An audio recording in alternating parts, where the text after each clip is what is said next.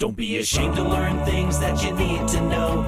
Sexplanations with Dr. Doe. Episode 60 of the Sexplanations podcast. I'm here with Jonathan, who I used to play with. Uh, what are we going on? Many years ago, I invited him to talk with me about 69ing.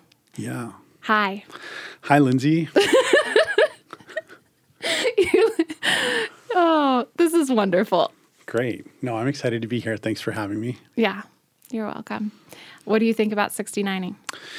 We're just going to jump right in. Yeah, no, it's it's good. I I think it's interesting because I really enjoy it, but I know it's complicated because a lot of people struggle with uh, performing oral and receiving it at the same time, and they don't know how. I, I hear from girls when I when I propose it, they say that they don't like it, and mostly because they don't they want to be able to either focus on receiving or giving, and they don't like having to try to manage doing both. Yeah. So I, I'm wearing this big puffy hoodie thing that people have maybe seen in Sexplanations YouTube show because I use it as a vulva, labia, and clitoral hood.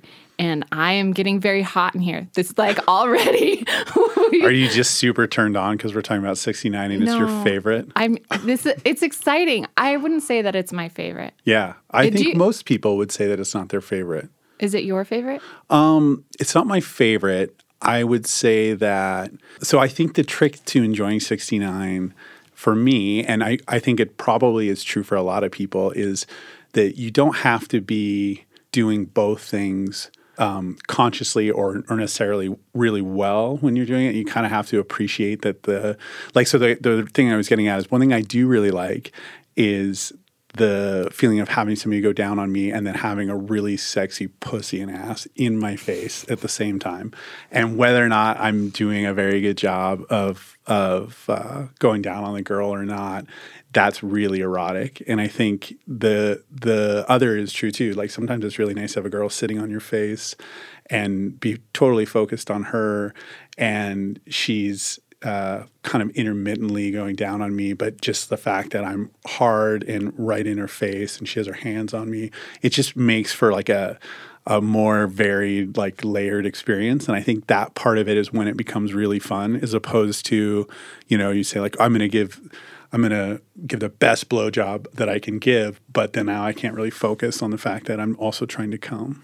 So you prefer 69ing To what? to, uh, I guess, the 68, which is I'll go down on you and you and or you go down on me and I'll owe you one. That's a 68. I see, I see. Or you're Um, saying they have. I don't know. Yeah, yeah. I don't think I would say I prefer one or the other, but I think they they're they're both great in their own way, right?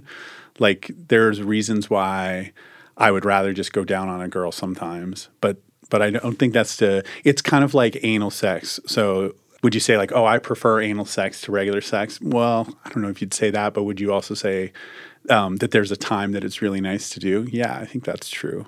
Right?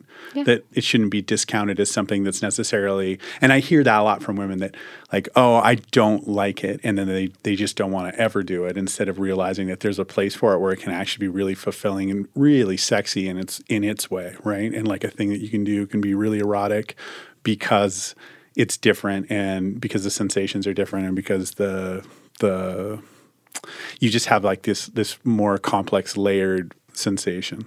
Mm-hmm. I'm going back into my head when I was in middle school and we thought that saying 69 was hilarious. Right. And whenever the teacher would instruct us to go to page 69, the whole Yeah. class would laugh. And I don't think we necessarily knew what it meant. Oh, really? So Did you know? Yeah, yeah. I knew.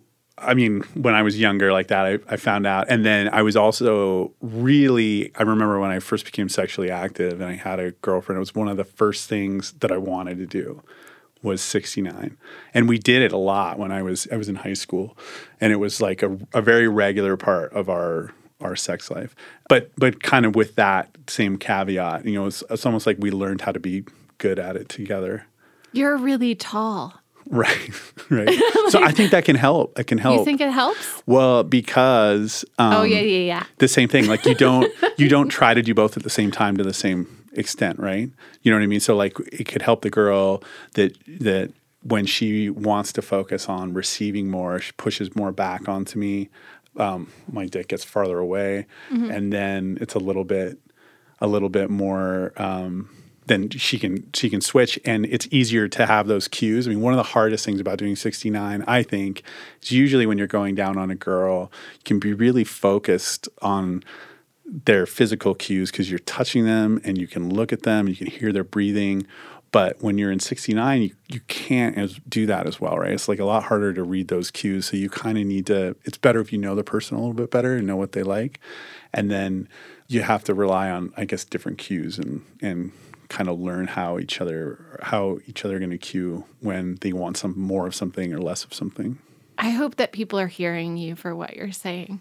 Yeah. Do you feel like it's too complicated? No, I just feel like it's so beautiful and it's erotic that it's it's hard to not read as like some sort of romance novel. Oh, I hope they're getting the educational component of Sure. Do you feel like, yeah, that it's turning into a really good uh, romance novel? Yeah. Yeah. But it, I maybe that's how romance novels serve people as well is that there's an educational component because you understand the nuances of certain behaviors and acts to get a higher quality of pleasure from them. Yeah. Yeah. Nobody talks like you do about sliding back and moving forward and being able to touch in these different areas and Yeah. having this really wholesome experience. I think that people talk about it with more, I don't know, a more finite perspective. Sure.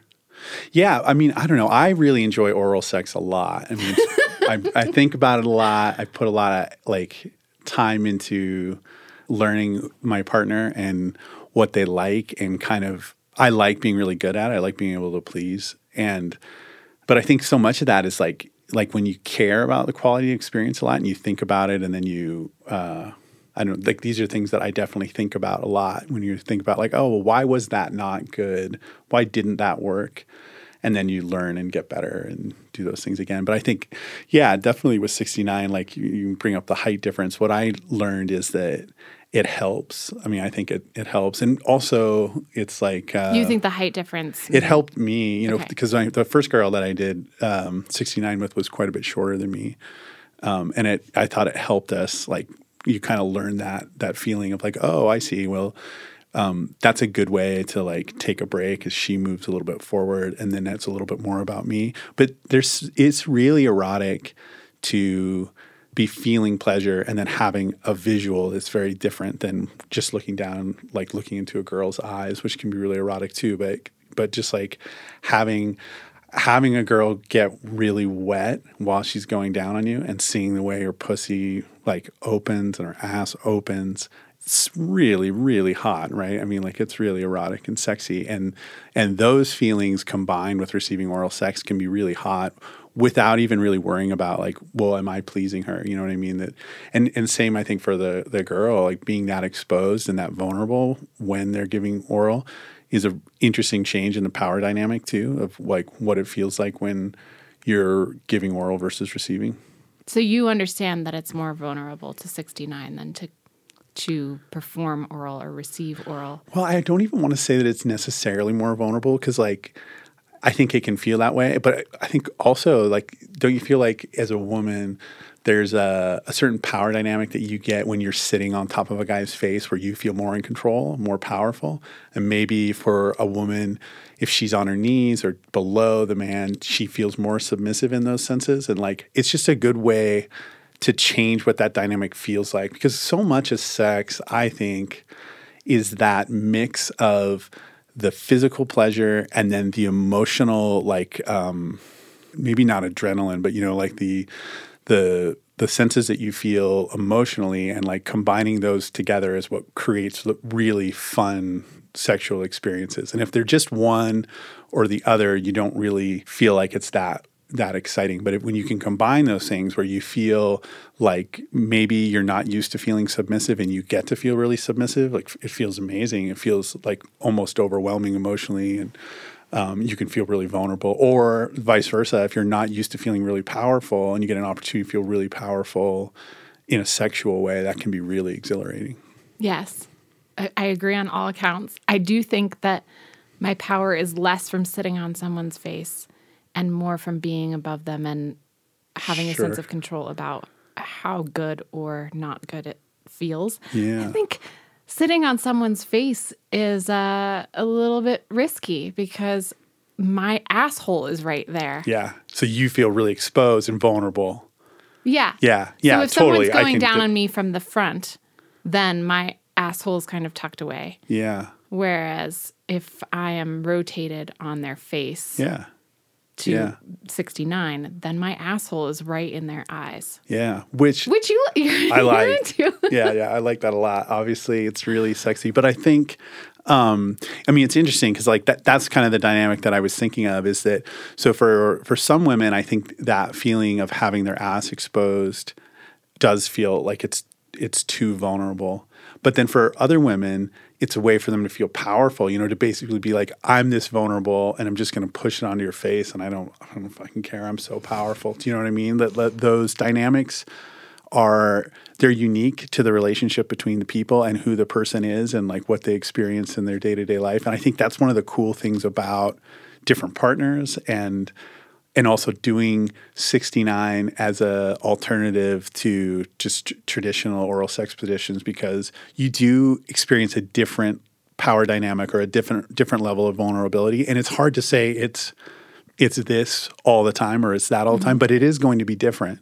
And like experiences experiencing those different things with your partner, I think is part of what makes sex so fun, right? And like not being in a rut where you do the same thing all the time and like finding these ways where you feel more vulnerable, more powerful, more submissive, more dominant and incorporating that into your sex life is is what makes it fun and new and fresh every time.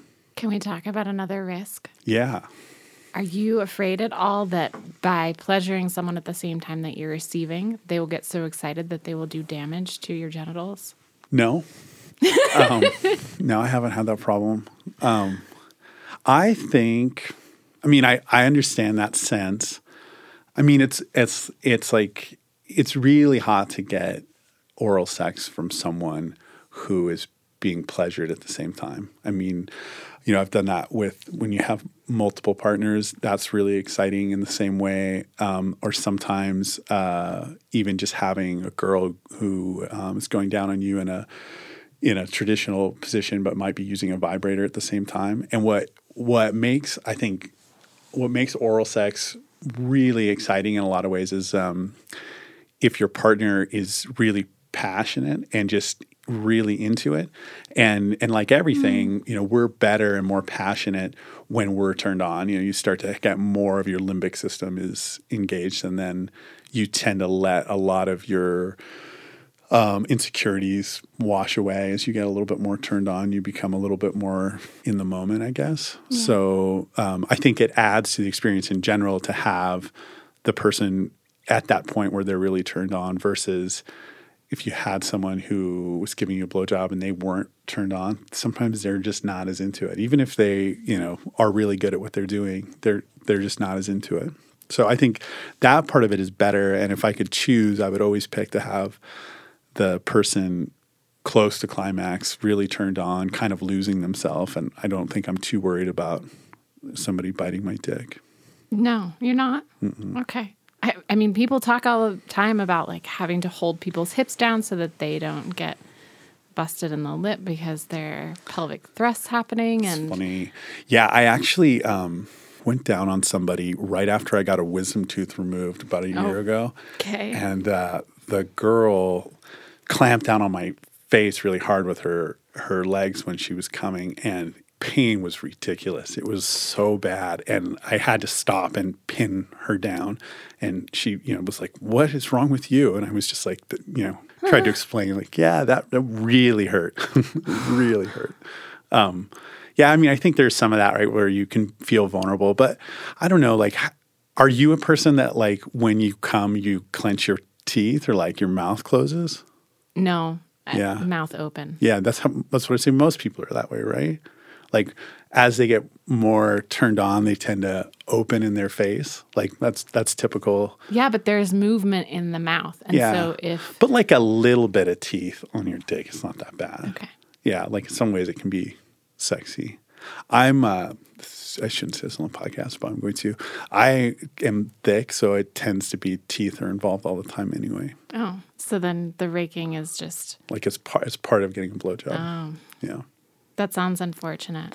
But I am glad. Well, it kind of roll with the depends. It kind of depends. Yeah. I mean, I, I think I think it can it can be fine. You know, like it, it. Obviously, there's a level where you like this isn't working, but yeah, it can be okay. Now you. Now I'm worried. Now I'm like, oh, Jonathan, did I rake you?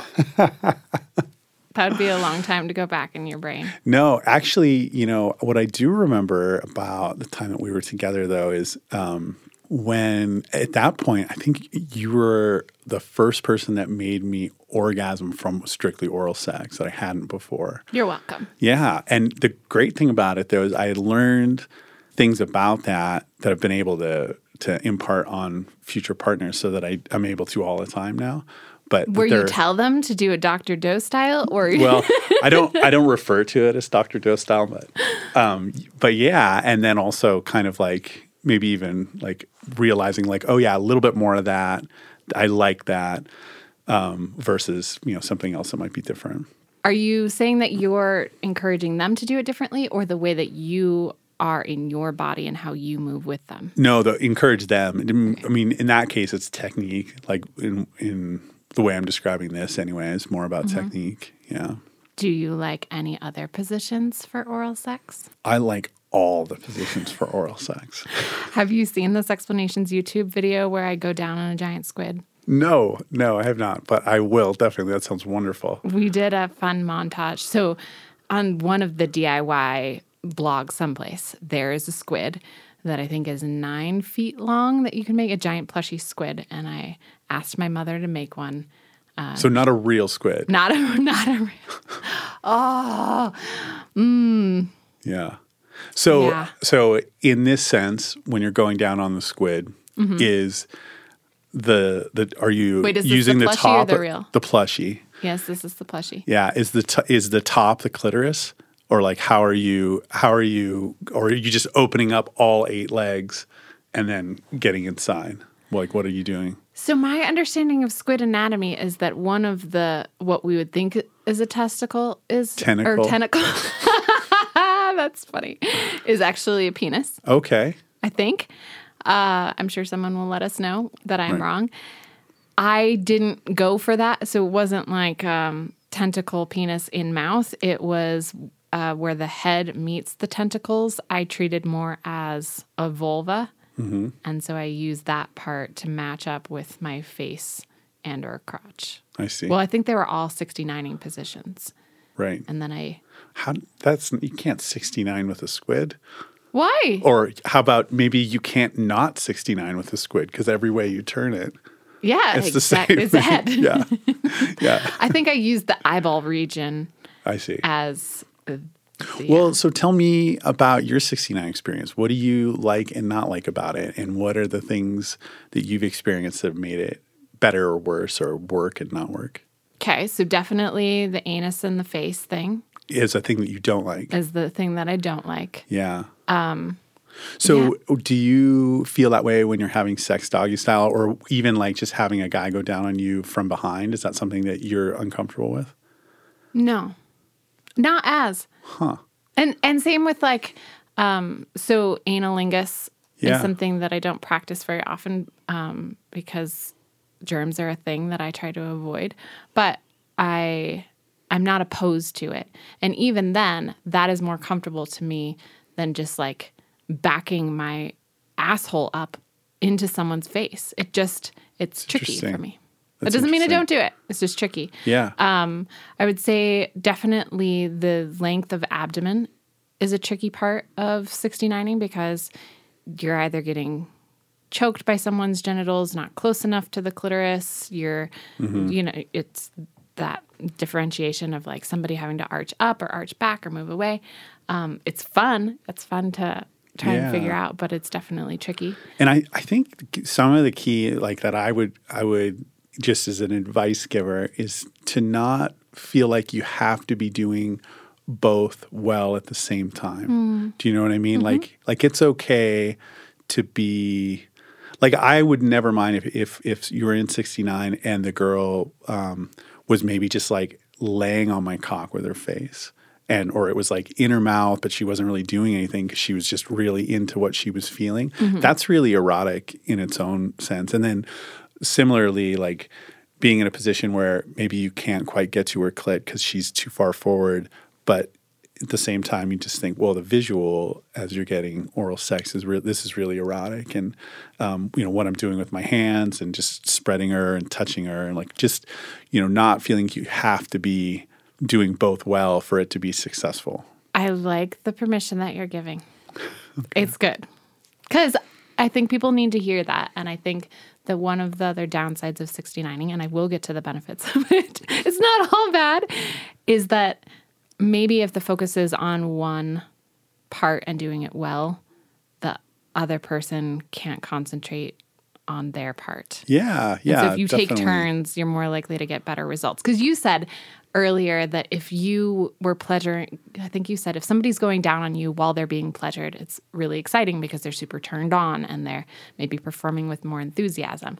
But one of the experiences that I've had is that if I'm going down on someone and they're kind of blissing out, then they are not performing as well yeah because yeah they're not able to focus. But I think I think there is this like when I'm in 69, it's I've never had simultaneous orgasm with my partner in 69.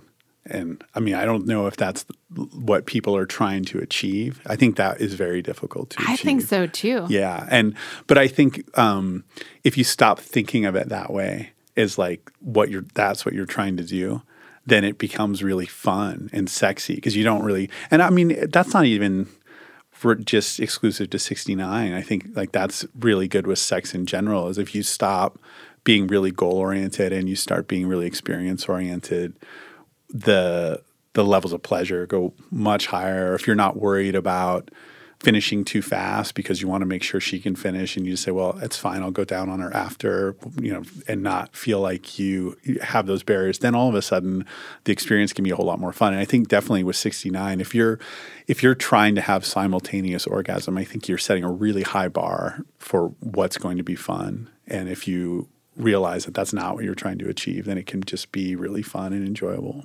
Well, to be fair, if you're also playing with somebody assigned female at birth, it's a high thing to ask for them to orgasm, period, let alone oral and while focusing on someone else's body.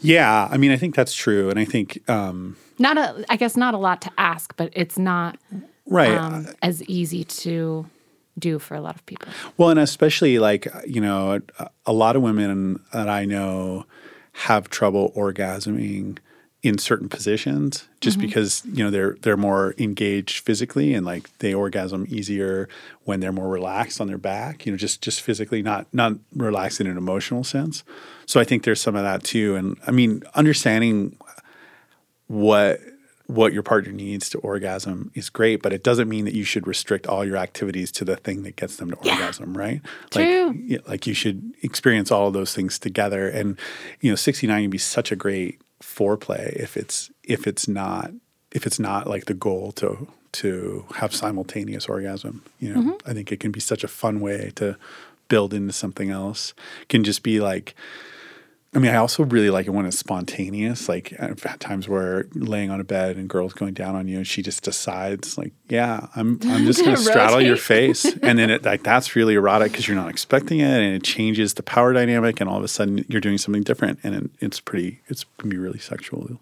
very nice. Yay! What about uh, genitals that are the same? So a lot of our conversation has been Yeah, about male, female. cis hetero. Right. Um, so I've never 69 with another guy. I imagine that would be hard and different. I mean, just the the angle of mouth penetration would be difficult. But I'm sure you have some listeners that really do enjoy that. Um, maybe you know one thing I've seen is uh, 69, but both partners are laying on their side, which seems like that would be better if you if both partners had cocks, right? That it would be. Am I swearing too much for this? I, I wasn't sure what the rules were, um, but that might be a better way to to be able. But you know what? I I guess in a, in a very similar sense, um, it's probably the same in that trying to have um, both acts happening si- well simultaneously. Like if you can get beyond that being a goal, and you know, like it, could, I'm sure it's incredibly sexy to receive oral sex while you have a big dick, like right in your face or in your mouth, even if you're not really performing mm-hmm. you know? And and that that can just change the power dynamics and change the the way you, you can add something erotic to what might be an experience you've had a lot just because the position's different the visuals are different smells are different. Oh yeah, you don't have to put anything in for it to be 69ing. It can just be Yeah. mouth on crotch, crotch on mouth. Like humming is something that is coming to mind where you you like just pressing my face against someone's genitals and creating vibrations. yeah yeah Or smelling or uh, Yeah, I mean, I think that's that's like a great way to think about oral sex in general too. Is like I think a lot of times people can get really caught up on like this is the thing I do to bring my partner to orgasm instead of just feeling good about the sexuality of having your face on or around someone's genitals. And it can be humming and kissing and licking or even just pressure. Like, I mean, I think it's really erotic to have a girl's pussy just up on my face, you know, and just not even be doing anything. so you're touching your cheek right now. Yeah. They can't right see that, but- yeah. Not in your mouth, but on your cheek. Yeah, exactly. Very sexy. And I think the same with a guy, like having it, a dick on my face, Mm-hmm. like just on it without penetrating, very erotic, very sexy. Yeah. Smells. Yeah. Yeah. And I but I think that that way of thinking about oral sex is like not a means to an end, but like an experience and like enjoying those things and finding ways that like to be turned on by the experience without being like like one thing I think about is I think a lot of times when when we perform oral sex, we're too focused on the person that you're you're uh, that you're performing on or that's receiving. And I mean, it sounds silly, right? Because I think a lot of times you're you're taught to be unselfish and try to think about the other person. But sometimes what what you need to give them that sense of eroticism is to be turned on yourself and just to be into it, right? And I think that that really comes across when you just like lose yourself in finding things that are sexy about having your mouth on another person that can really translate into making the other person feel incredibly turned on and sexual. I love that. It's so good.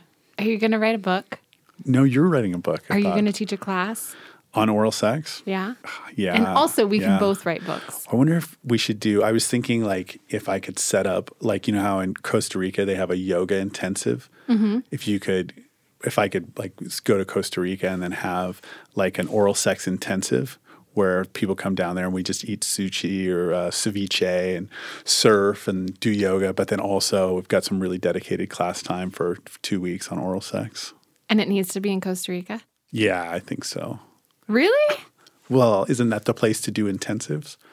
I think I I mean I'm being sarcastic. Montana. Yeah, that might be a good point. I do think forcing people to leave their space to to do some some education. I mean, that's kind of what I've learned from those yoga intensives is that it forces people to be more open to learning because they have a lot of the things that are their routines and their structure that are broken down. So it is better. I mean, I don't know if it is for oral sex, which is something that you know, but I think it is better just in general for education if you can do that. Um, like make a vacation out of it. I went to Costa Rica last summer and I did and like did it. an oral sex intensive. I did not. I wish I had missed out. Because instead I just uh, I struggled a lot with the lack of addresses Yeah, or the the format of the addresses. I should say. it's basically just like if you tried to put a community loosely in the Bob Marshall Wilderness, and the roads and trails were the same. Mm-hmm. Yeah, I know. it's hard. It's hard to get around. It Takes a long time. Yeah, I was I was there a little while ago as well. I really liked it. for yoga intensive. No, but I did see a lot of yoga intensives. Well, if you want to do one here or someplace that is not Costa Rica, so that people could actually find the location, that would be great. So how would you set one of those up though? So I'm I'm just kind of like running through my head. Would we have like maybe we could get like um 20 really young attractive guys and then they have to sit there naked and we have like a, girls that are like, "Okay, so you're going to practice on this guy." Oh, surrogates, Yeah. Would we do it that way? Because you would want them to have immediate feedback, right? Like they Well- couldn't do it on a a phallus and all I mean also not just for ladies. This is not just for ladies. Sure. Wait, this is a blowjob workshop? I don't know. You're the one who's inventing it. I'm just I'm just the employee. So this uh, uh, no. This originally came up because Amy was on the podcast. Amy who I tried to flirt with and um lady date. Yeah, I heard. I listened. You did. Yeah. Ouch. And um, she was talking about how she would like to teach courses to men about how to please women. Right. And then I think you and I have talked about that in various conversations Yeah. about how you have things that you could teach people as well about sexuality and sensuality. Yeah. Yeah, but I think I mean I think one of the hard things is like so when you talk about oral sex and and talking and like you know um, helping people get better at it, uh, a lot of what you're in, so much of it is just having a lot more self confidence and how do you teach that in a way like i mean you, you can give people techniques and that's you know and then if they go home and they try the technique with their partner maybe their partner's not ready for it then they get negative feedback and then that makes their self-confidence in their techniques go a lot lower. So it's kind of a hard thing to do. And i mean a lot of what you're trying to teach someone to do is to um, like learn some new techniques and then just go enjoy yourself. Like when you go down on a guy, like go enjoy yourself. And I think it would be great if you had someone that they could practice on, so you can be like, yeah, just go, just go enjoy yourself and um, experiment and tell me what you liked and what you didn't like and what worked for you. Like, don't even worry about the the guy in this case. Like, what did you like doing? And try to build that sense of self confidence up because I think you know that's that's definitely the place where I've found people to get a lot better oral sex is after I've had a partner for a certain amount of time and they build some some comfortability in what they're doing and they know what I like, they become really enthusiastic about it. They want to do it. You know, I've had uh, people in my life who say, oh, I, I don't give blowjobs. It's like not what I do. I don't want to do it.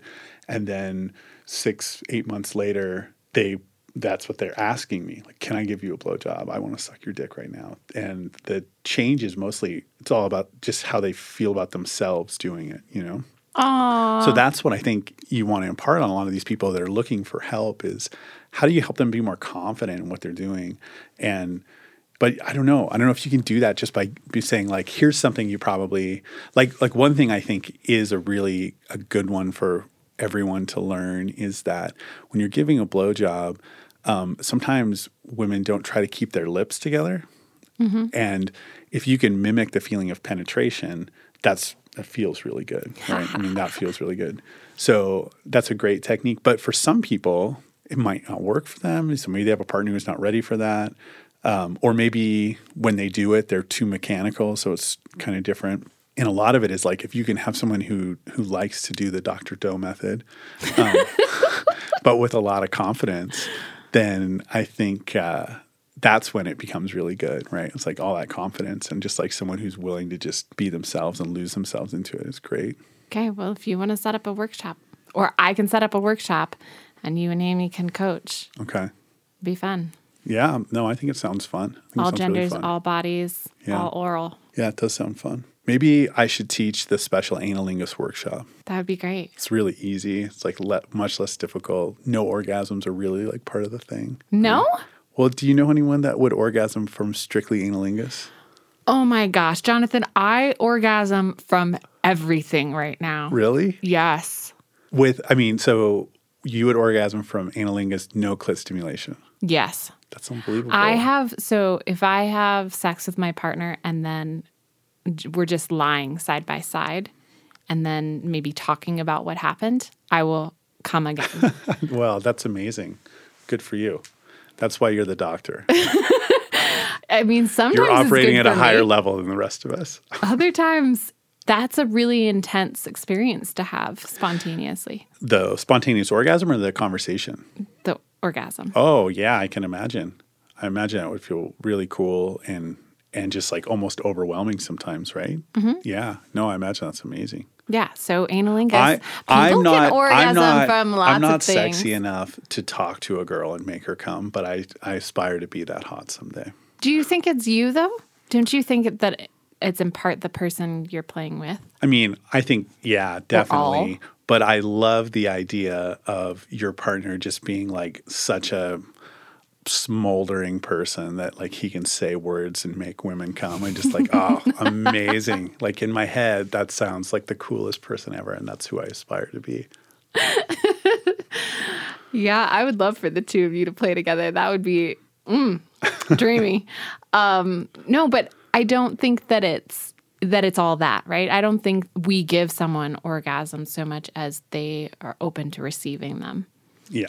Yeah. I completely agree with you. And I think To a degree, right? Like Yeah, yeah. But I yeah, and I think, you know, some of that of giving someone an orgasm is just getting them in a place like emotionally and physically that they're ready to have one, right? Like um having someone feel relaxed and comfortable and trusting you and also feeling vulnerable or whatever that mix is for them that turns them on in the moment. And I mean that's what makes it so erotic when you make another person come is like being able to find that space where they feel good with you, even though they're they are whether they feel it or not, they are going to be in a very vulnerable position. Yeah. And uh, yeah, I think that's really special when it happens for sure.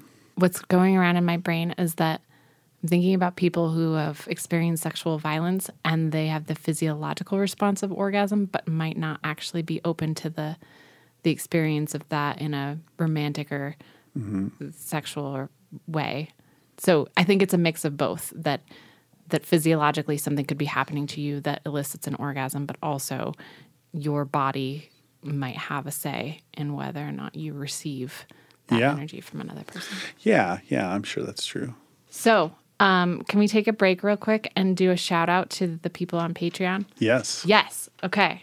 On patreon.com slash sexplanations podcast, Ben, Donna, the Millers, and Paul have contributed to this show in addition to many other people, but I like giving them a shout out because they have made an, an extra generous investment into this time that we have.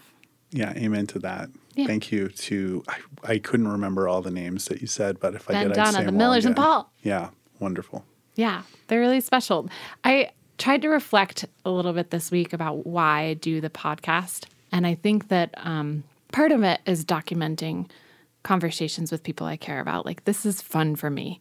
Uh, and then part of it is modeling conversations about sexuality that we don't really see, right? People don't talk about it unless they're going to have sex with that person. And even then, there's not a lot of dialogue um, typically.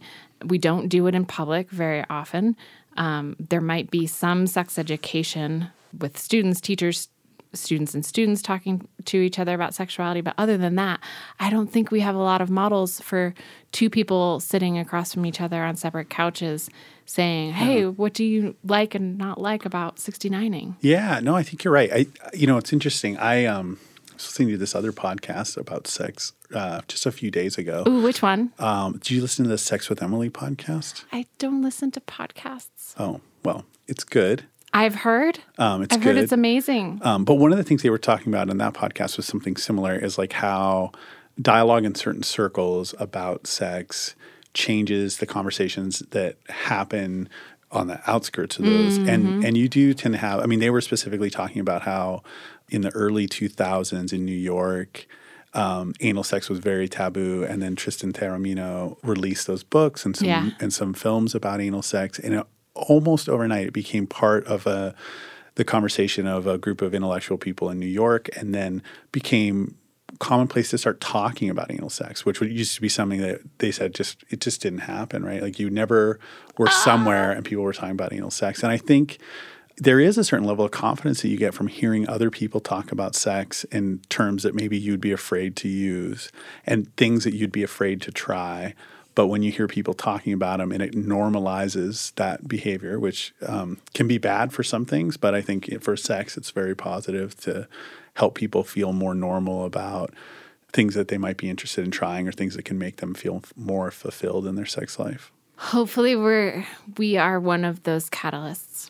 Yeah, I hope so too. I think I think so. I I, I enjoy that about your podcast and also the uh, Sexplanations YouTube video. I think does a really good job of that too for a lot of different people. It just allows them to think and um, hear terms related to sex and develop a level of comfortability. Aw, Thank you. That's really flattering. That, that I'll take that. I'll take that compliment. Um, Want to do kegels? Main squeeze, squeeze it good. Yeah, I love doing kegels. You do? Yes. no one ever says that on yeah. the show. Really? I, I like to do them when I'm driving. Mm-hmm. It's just a great way to pass the time. Sometimes when, like, I, um, this is kind of sex related, but not. But one thing I've been learning about is uh, sometimes when you're at work and you get distracted and you just like keep looking at your phone and then you keep like jumping onto different projects at the same time and you feel really scattered. One thing that uh, is good advice is to try to do nothing like you know you're trying to do five things at once to be more productive and then you feel like you're not being very productive well, mm-hmm. try to just sit there for a minute and do nothing. And a good way to do nothing is to actually do kegels. Is to do something. yeah but it but it's nice to put everything out just drop everything. Don't try to be productive and don't try to be on a hundred different things at once and just slow down do some kegels. And then it's kind of like a reset and then like okay i'm going to go back to this project. I'm going to put these other things to the side. And it allows me to like get back into a routine that's more productive Yeah, you're taking a deep breath with your crotch. yeah yeah So, do you have a way that you do them? Do you want to instruct us and guide us? Um, well, I don't know if I want to instruct and guide, but I can tell you the the different ways that I do them. Yes, please. So the most generic way that I do them is try to do a slow, controlled contraction of the muscle until it's completely as tight as I can get it, and then let it out. And then do slow instead of just the the repetitive one, which I do as well. You know, just kind of like a if you're I'm showing you my fist as you're clenching, just like that. You know, I definitely do those, but I like the one where it's it's more of a slow, controlled feeling. Just We're be- all doing this right now, by the way. well, I hope It's so. hard not to. Yeah, right, right. I am for sure as you're thinking about it. But I like that way of doing them more. Um, I feel like that kind of uh, control of the floor or control of that group of muscles is it's really nice. It like heightens my um, like erotic energy for the day. You know, it's like you kind of become aware of that. You're getting blood flow into that area.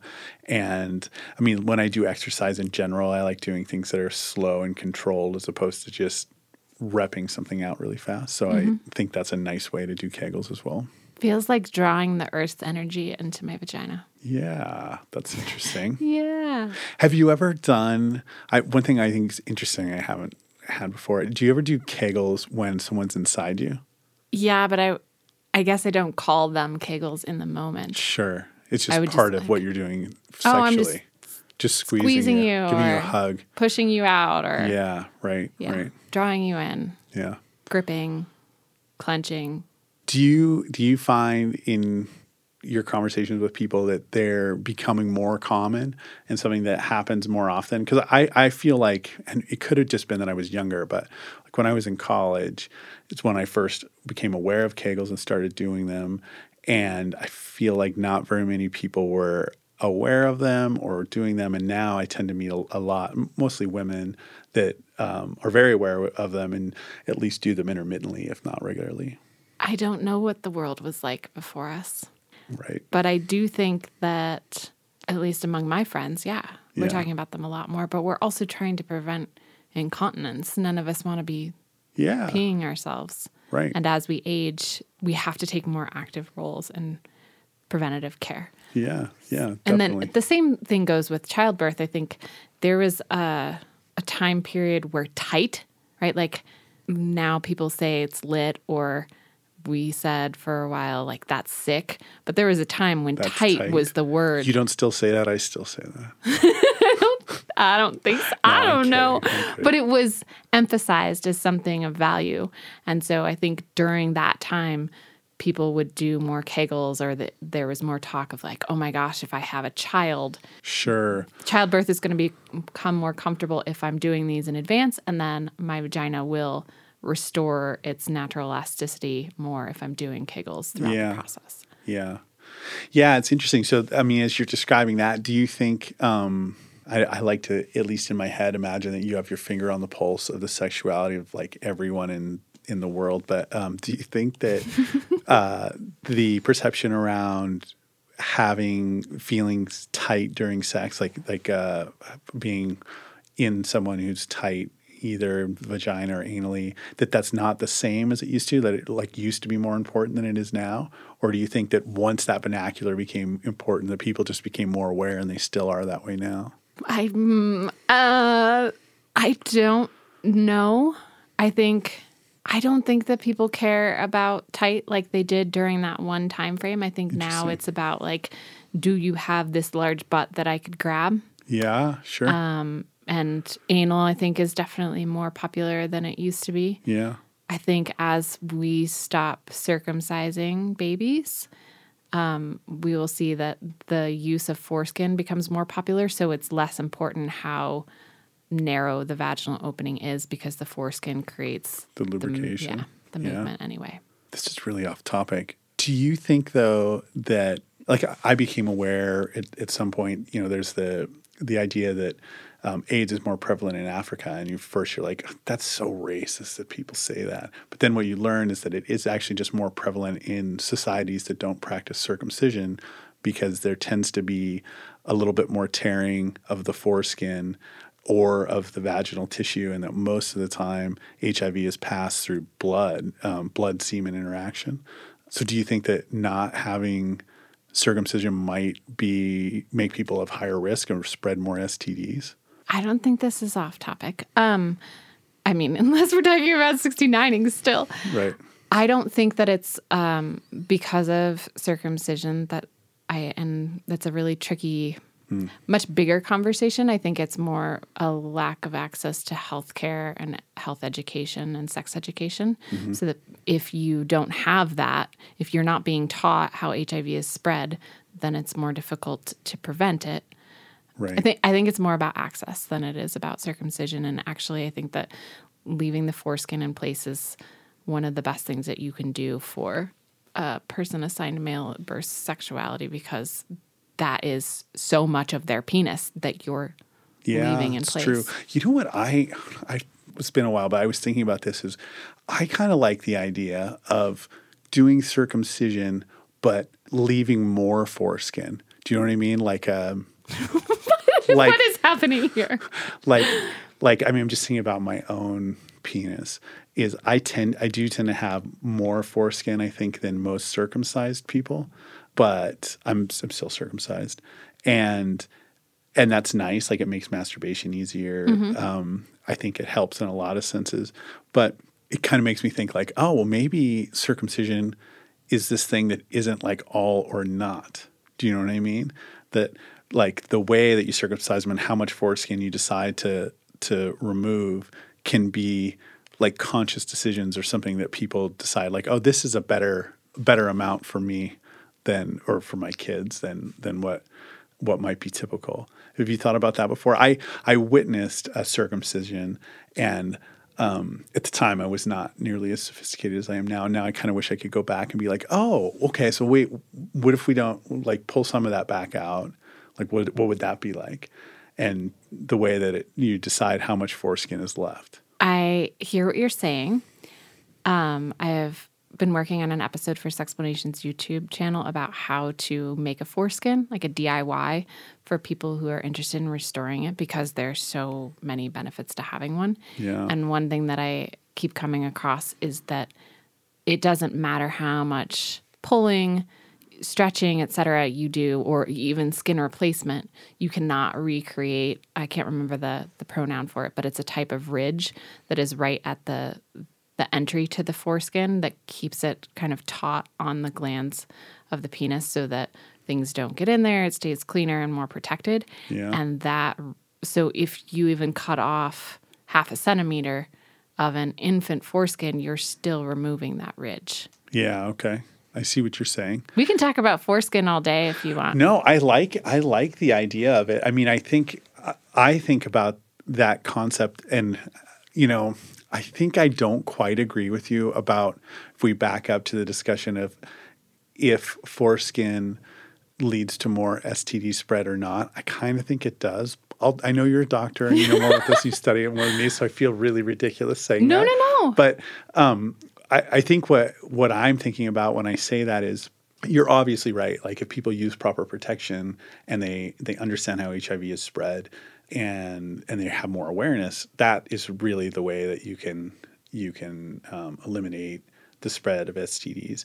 But what I'm thinking in a, in another sense is that um, in these cultures and societies that that have unfortunately a lot less access to that education, a lot less sophistication and openness about sexual health, that circumcision is a way to give them a head start and put them in a position where th- those diseases aren't spread as easily.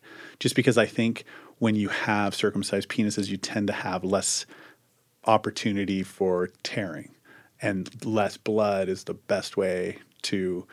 Well, shy of actually using protection like you're supposed to, um, is a is a good way to reduce the risk of STDs. Oh my gosh, I just want to talk to you for hours.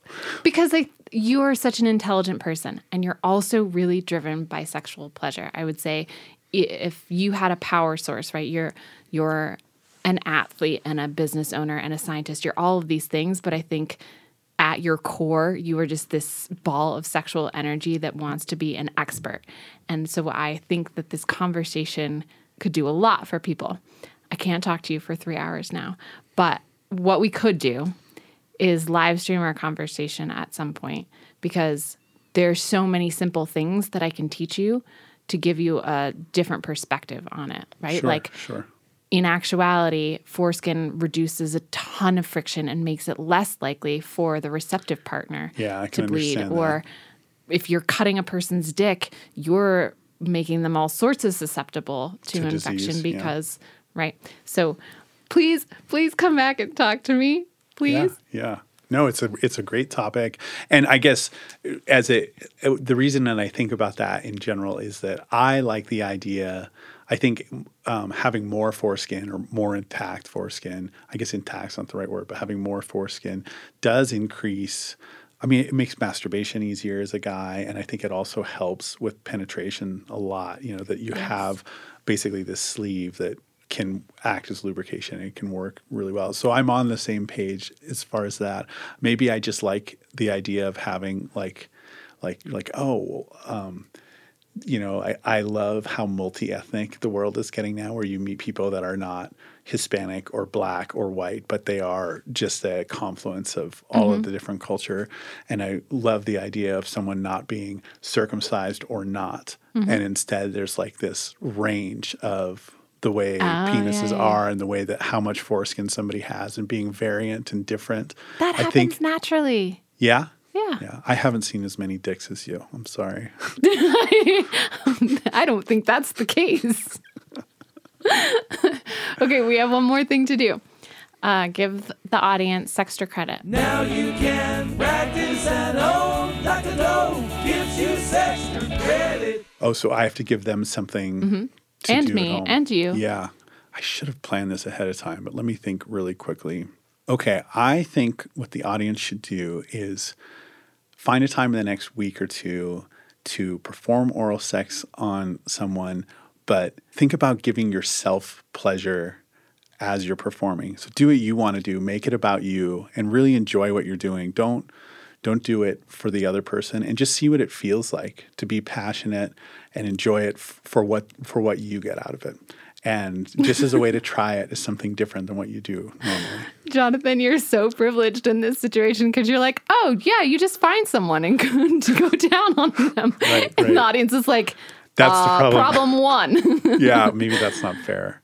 Maybe Well- anything that you're passionate about or some anything that you're doing, express your passion in it and see how the other person receives it. So it doesn't have to be sexual, but it could be something like receiving a coffee. Receive it with a ton of pleasure. you're super into it. Maybe, maybe I think another way to think of it is if you make a coffee for someone else, Mm-hmm. think about like making it for how much you enjoy it and like Oh, that's perfect. you know you- yeah be do the work for the sake that you're doing i actually think that's a good uh, almost unrelated thing is I, I think that one thing we do a lot of i've been thinking about this myself professionally is try too hard to do your job the way that you think everybody else wants it from you and like now because of um, the way we interact with with customer bases and social media we like we listen to our customers too much sometimes i think people need to be the barista that makes coffee the way you want to make it and don't listen to the way other people are because that variation in the world about like who makes coffee a certain way. So like, yeah, make something and just make it for your own benefit and don't make it for the person that you're actually making it for. That's beautiful. And also don't get fired from your job. Yeah. yeah, right. Don't get fired. That's a great great way to end any podcast. Don't get fired. Well, I also want to thank you for being on the show. Yeah, thank you for having me. I, I really enjoyed it. Good. Um, I enjoyed it as well, and I look forward to future conversations, which we get to have anyway, but maybe we'll share them with other people. Thank you also to Callie from Cinema Studios, to Complexly, and Count Boogie for the jingles, and Cora and Parl, I'm Still Learning.